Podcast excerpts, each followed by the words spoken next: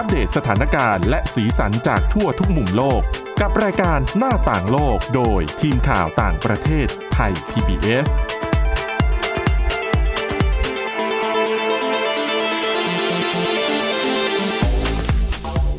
สวัสดีค่ะ คุณผู้ฟังต้อนรับเข้าสู่รายการหน้าต่างโลกกันอีกครั้งค่ะสำหรับวันนี้นะคะ ก็เช่นเคยค่ะ พบกับคุณชลันทรโยธาสมุทรและดิฉันสาวรักษ์จากวิวัฒนากุล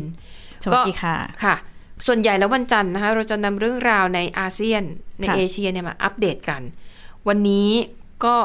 น่าสนใจเช่นเดียวกัน เพราะว่าจะมีการเลือกตั้งที่ฟิลิปปินส์ในเร็วๆนี้ค่ะนะคะจะวันนี้จะพูดถึงเรื่องในปาเกียวใช่ไหมเรื่องนักการเมืองไม่ใช่นักมวยที่ผันตัวไปเป็นนักการเมือง เพราะว่าก็ไม่ใช่เฉพาะเมนี่ปาเกียวนะคะของไทยเองเนี่ยค่ะ เมื่อสัปดาห์ที่แล้วคุณสมรักคำสิงก็ค่ะออกมาประกาศ ชิงเปิดตัวในฐานะผู้สมัครสสเขตสิบขอนแก่นของพรรคพลังประชารัฐนะคะ ถ้าหลาย ๆ คนติดตามข่าวค่ะการเมือง คุณสมรักก็ออกมาโพสท่า คล้าย ๆ จะเป็นโปสเตอร์ขึ้นชกนะคะค่ะได้เข้ารายงานตัวกับพลเอกประวิตยวงษ์สุวรรณหัวหน้าพักพลังประชารัฐ แล้วก็บอกค่ะว่าตั้งใจจะเป็นตัวแทน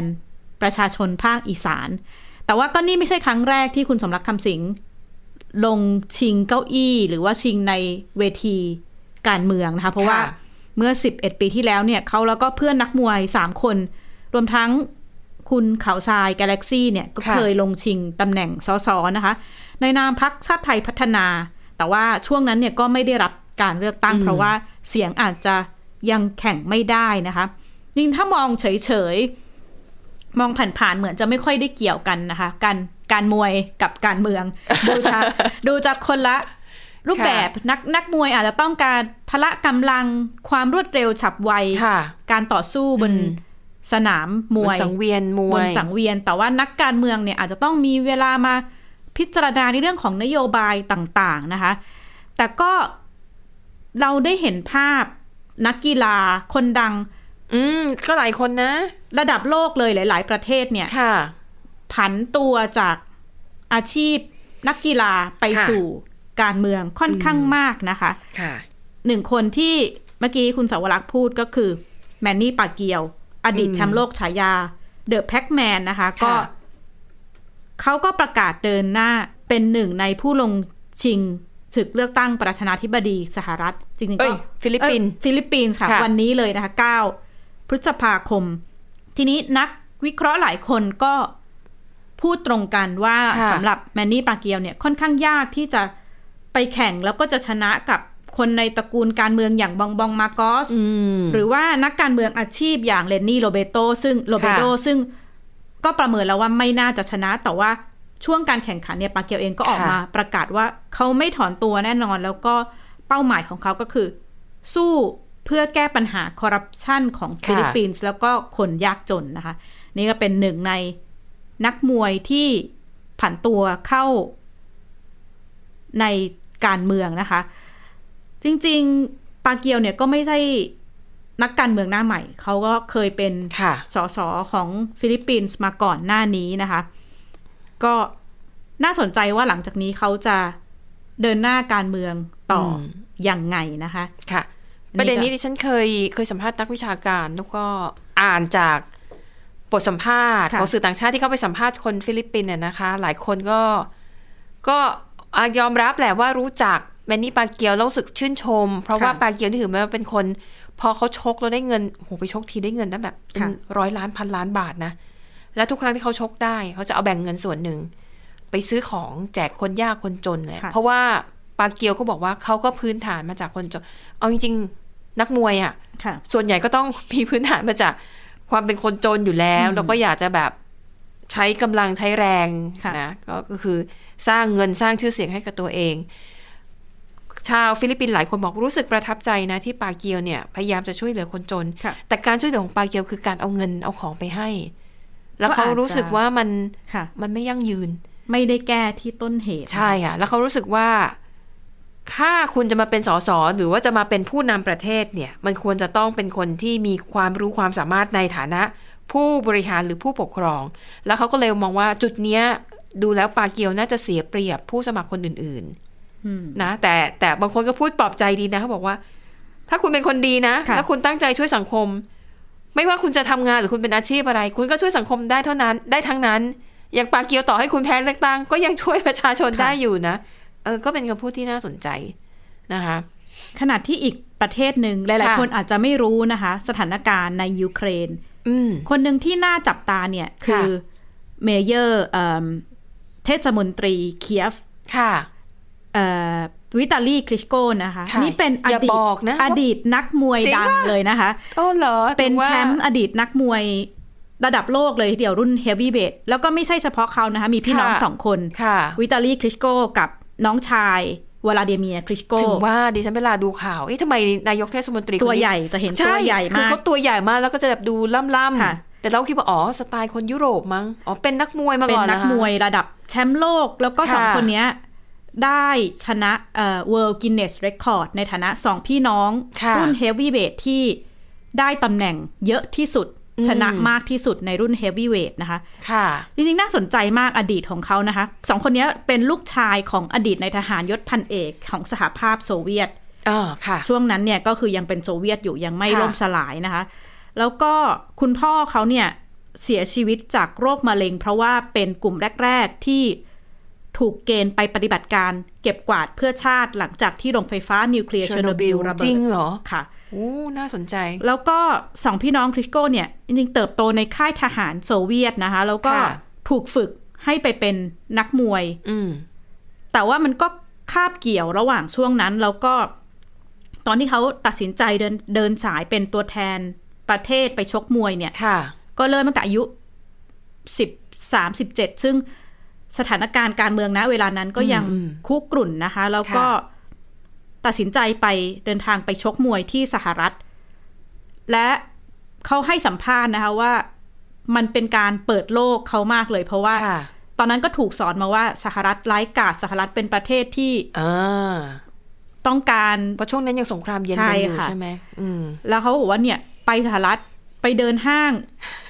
รู้สึกตกตื่นตาตื่นใจได้ไปกับความเจทานริญโคคาโคล่าไม่ค่ะเคยทานมาก่อน ค่ะ ตื่นใจกับตื่นตาตื่นใจกับความเจริญ แล้วก็ค่ะคือก่อนหน้านี้ก็ก็มองในมุมของนักมวยสหรัฐจะต้องโหดต้องแบบอืมถูกเทรนมาอย่างโหดๆค่ะก็มีเล่าขำๆนะคะ ว่าคุยในห้องก่อนขึ้นชกเนี่ยค่ะทั้งสองก็แบบรับหน่อยว่า เอ้ยเขาเติบโตมาด้วยการถืออาวุธเป็นกองพันค่ะทหาร นักมวยสหรัฐงงว่าอ๋อเขาเติบโตมากับดิสนีย์แลนด์นะคะค่ะสภาพเอ่อการเติบโตความเป็นอยู่ต่างกันมาก แล้วก็ค่ะ ระหว่างที่เอ่อกำลังเป็นนักมวยรุ่งรุ่งเนี่ยก็สหภาพโซเวียตล่มสลายนะคะก็แยกตัวเป็นยูเครนค่ะทั้งสองคนเนี่ยก็ขึ้นชกในฐานะเอ่อตัวแทนขขอองงประเทศยูยูเคเครรนนนะคะ ทีนี้ที่น่าสนใจก็คือวิตาลีพี่ชายเนี่ย คนที่เป็นนายกเทศมนตรีกรุงเคียฟเนี่ยค่ะตั้งแต่เกิดสงคราม เราก็จะเห็นภาพเขาเข้าไปช่วยเหลือประชาชนอืม ไปปลอบประโลมค่ะคนที่อยู่ในเอ่อพื้นที่หลบภัยต่างๆ รวมถึงสวมชุดทหารลงค่ะปกป้องพื้นที่นะคะ ก็มีเสียงสะท้อนประชาชนว่า บางคนแรก ๆ อาจจะไม่ได้ชอบเขาตามหลักนักการเมืองทั่วไป แต่เขามองว่า พอคนที่อยู่ในตำแหน่งลงมาทำงานจริงท่ามกลางสถานการณ์ที่ที่ยากลำบาก ทุกคนไม่หนีเอาตัวรอดนี่ก็เก่งแล้วนะดิฉันเผชิญว่าสงครามเออก็ได้กำลังใจไปค่ะเต็มๆนะคะ แล้วก็ ประวัติศาสตร์ค่อนข้างน่าสนใจคือสามประมาณ30ปีที่วิตาลีคลิชโกเนี่ยเอ่อเป็นชกมวยค่ะมาตลอดเลย30ปี เขาได้ฉายา Doctor Iron Fist นะคะ เพราะว่าเป็นนักมวยคนแรกที่มีปริญญาเอกโตด้านวิทยาศาสตร์การกีฬานะคะค่ะทำเรื่องน่าสนใจค่ะในเรื่องของอำนาจการเอ่อเรียกหมายได้ถึงว่าวิทยานิพนธ์ที่เขาจบปริญญาเอกเอกนะคะมาใช่ไหมค่ะในเรื่องของ อำนาจการเขาเรียกอะไรนะคล้ายๆคอร์รัปชันต่างๆ ในวงการกีฬานะคะอ๋ก็อค่ะน่าสนใจทีเดียว เขาสนใจงานการเมืองตั้งแต่ก่อนประกาศแขวนนวมนะคะยังค่ะลงสมัครเป็นนายกเทศมนตรีกรุงเคียฟเนี่ยครั้งแรกในปี 2006 แต่ว่าตอนนั้นเนี่ยแพ้ค่ะแล้วเขาก็ไปก่อตั้งพรรคพันธมิตรประชาธิปไตยยูเครนเพื่อการปฏิรูปอืมแล้วก็ได้รับเลือกเป็นสสนะคะ ในปี 2012 เป็นแกนนำคนสำคัญที่นำการประท้วงยูโรไมดานค่ะ ซึ่งเป็นการประท้วงที่ตอนนั้นเนี่ย จุดการประท้วงใหญ่มากทั้งในกรุงเคียฟ แล้วก็หลายพื้นที่ของยูเครนเพื่อต่อต้านรัฐบาลของวิกเตอร์ยานุโควิชอืมที่อืมออกมากีดกันไม่ให้ยูเครนเข้าไปเป็นส่วนหนึ่งของสหภาพยุโรป ค่ะเอ่อวิตาลีเนี่ยก็เป็นแกนนำสำคัญในการปลุกระดมคนค่ะขึ้นมาประท้วงนะคะ จริงๆ เขาต้องการจะลงชิงตำแหน่งประธานาธิบดียูเครนเหมือนกันในปี 2014 แต่ว่าอืมไปไปมาๆก็ถอนตัวไปสนับค่ะสนุนเอ่อฝ่ายค้านแทนนะคะ แล้วก็มุ่งงานการเมืองในฐานะนายกเทศมนตรีกรุงเคียฟค่ะ ซึ่งน้องชายของเขาเนี่ยวลาดิเมียร์คริชโกเองเนี่ย ก็ไม่ได้เล่นงานการเมือง แต่ว่าเพิ่งประกาศแขวนนวมไปสักสามปีที่แล้วเราก็จะเห็นภาพค่ะ ใช้ความโด่งดังของเขาเนี่ยในการขอความช่วยเหลืออมเรียกร้องการสนับสนุน จากประจาชากคมโลกนานาชาติประชาคมโลกต่อสถานการณ์ที่ยูเครนนะคะค่ะ นี่ก็เป็นอีกภาพหนึ่งของนักมวยที่ผันตัวมาทำงานการเมือง แล้วตอนนี้ก็ต้องไปเป็นแนวหน้าด่านหน้าค่ะท่ามกลางสงคราม แต่ว่าด้วยประสบการณ์ด้านมวย ตัวกำลังวังชาต่างๆ กับค่ะ ความสูงร่างกายที่ก็อาจจะมีส่วนช่วยนะคะ ที่จะให้เขาคือคืออย่างน้อยเนี่ยอาจจะรบไม่เก่งอะไรไม่เก่งค่ะดิฉันดิฉันไม่รู้นะว่าเขาเก่งหรือเปล่าเป็นนักมวยมาก่อนแต่ว่า ภาพลักษณ์ที่ออกมา มันก็อาจจะทำให้แบบโหชาวยูเครนรู้สึก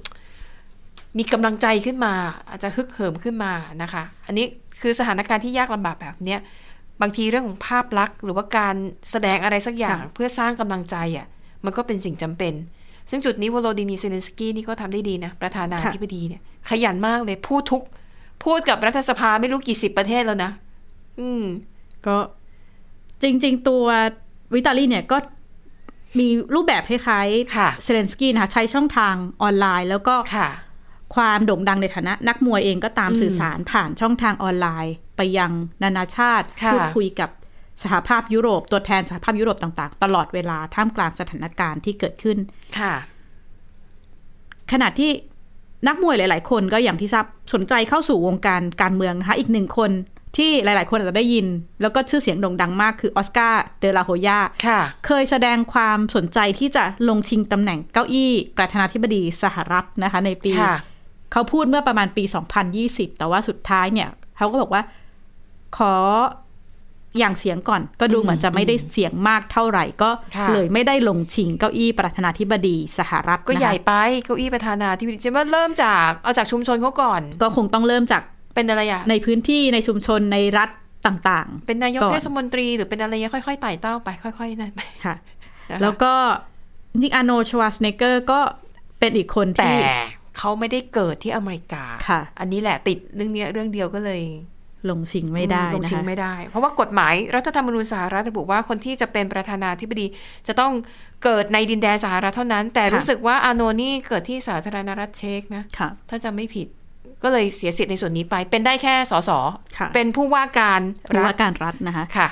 จริงๆนักมวยที่ก้าวที่ก้าวเข้ามาทำงานการเมืองเนี่ย ก็มีหลายรูปแบบนะคะ บางคนก็ถูกจดจำในฐานะอย่างพี่น้องวิทพี่น้อง คริสโกถูกจดจำในฐานะผู้ปกป้องชาติต่อค่ะสู้ช่วยเหลือชาติ มันนี่ปาเกียวก็อาจจะถูกจดจำในฐานะ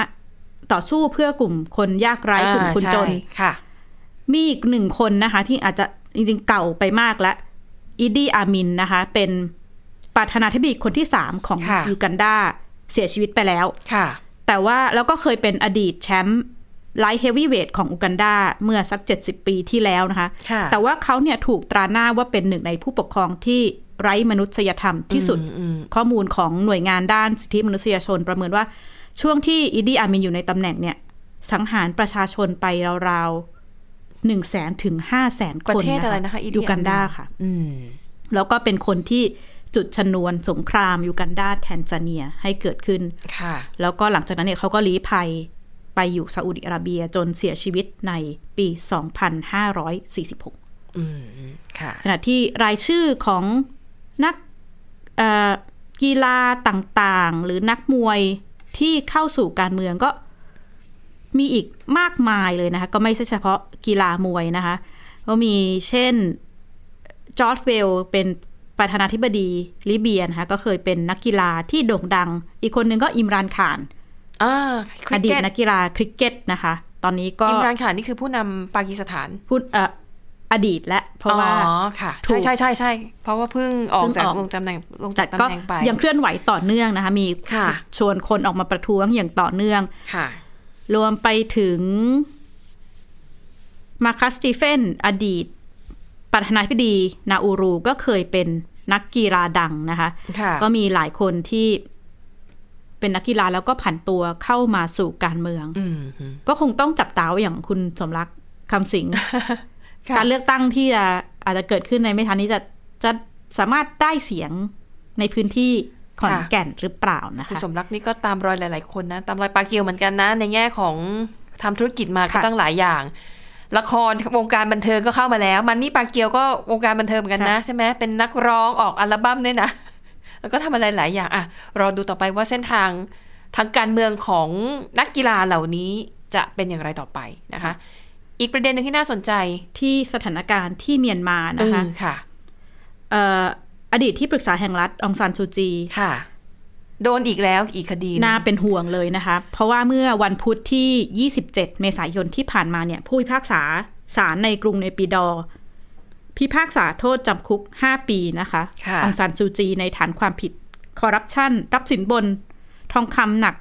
11.4 กิโล แล้วก็เงินสดอีก 6 แสนดอลลาร์สหรัฐจากเพียวมินเตงอดีตมุขมนตรีนครย่างกุ้งนะคะค่ะนี่เป็นคดีคอร์รัปชันเพียงหนึ่งใน 11 คดีที่รัฐบาลทหารเมียนมา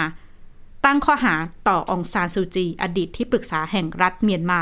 ยังไม่รวมคดีอื่นที่รวมๆแล้วไม่ต่ำกว่า 18 คดี ซึ่งอืมก็ตั้งแต่การละเมิดมาตรการควบคุมโรคระบาดโควิด -19 ถือครองวอกกี้ท็อกกี้โดยไม่ได้รับอนุญาตไปจนถึงคดีหนักๆ อย่างสินบนแล้วก็คอร์รัปชันค่ะซึ่งถ้าทั้งหมดทั้งมวลกว่า 18 คดีเนี่ย ถ้าถูกตัดสินว่าผิดทั้งหมดนะคะค่ะองซานซูจีอาจจะต้องจำคุกถึง 190 ปีเลยทีเดียวอืมซึ่งคำตัดสิน2-3คดีก่อนหน้านี้ องซานซูจีก็ปฏิเสธ ทุกข้อกล่าวหานะคะ มีรายงานว่าการพิจารณาคดีคอร์รัปชันเนี่ย จริงๆ ควรจะมีขึ้นเมื่อ 2 วันก่อนหน้านี้ก็คือวันค่ะจันทร์นะคะ แต่ว่าถูกเลื่อนออกมา แล้วก็แหล่งข่าวที่ให้ข้อมูลกับสำนักข่าวเนี่ยออกมาเอ่อให้ข้อมูลว่าการตัดสินเนี่ยเกิดขึ้นอย่างรวดเร็วมากเลยคือเปิดพิจารณาคดีปุ๊บตัดสินว่าผิดจำคุกเลยนะคะ แล้วก็ค่ะยังไม่ชัดว่าองซานซูจีเนี่ยจะถูกเอ่อส่งตัวไปคุมขังในเรือนจำ หรือว่าจะเป็นการกักคุมบริตัเววณในบ้านที่บ้านนะคะค่ะ ที่ผ่านมาก็ต้อง ก็เห็นว่าเรียกได้ว่าครึ่งชีวิตการเมืองขององซานซูจีเนี่ยอยู่แต่ในบ้าน เพราะถูกคุมขังนะจริงๆ เธอเริ่มเส้นทางการเมืองเนี่ยลูกสาวเธอเป็นลูกสาวของในายพลองซานคค่ะล้ายๆกับจะเป็นเรื่องบังเอิญเพราะว่า ตอนนั้นเนี่ยเธอก็ศึกษาอยู่ต่างประเทศนะคะที่อังกฤษอืมเดินทางกลับ เมียนมาเพื่อเยี่ยมคุณแม่ ตอนนั้นค่ะคุณแม่ป่วยปี 1988 ซึ่งพอดิบพอดีกับช่วงที่เมียนมาเนี่ยเกิดการเคลื่อนไหวลุกคือของนักศึกษาประชาชนหรือที่เรียกว่า 8888 ค่ะ แล้วก็ถูกการปราบปรามอย่างหนักนะคะ หลังจากวันที่มีการปราบปรามเนี่ยประมาณสองสัปดาห์ องซานซูจีก็ขึ้นเวทีจับไมค์ปราศัยต่อต้านระบอบทหาร แล้วก็ ภาพนั้นเนี่ยคำปราศัยนั้นก็กลายเป็นความหวังของประชาชนเมียนมาว่าค่ะจะเกิดการเปลี่ยนแปลงเรียกร้องประชาธิปไตยในเมียนมานะคะ ปีเดียวกันองซานซูจีได้จัดตั้งพรรคสันนิบาตแห่งชาติเพื่อประชาธิปไตยหรือ NLD ขึ้น แต่ว่าแค่ปีแรก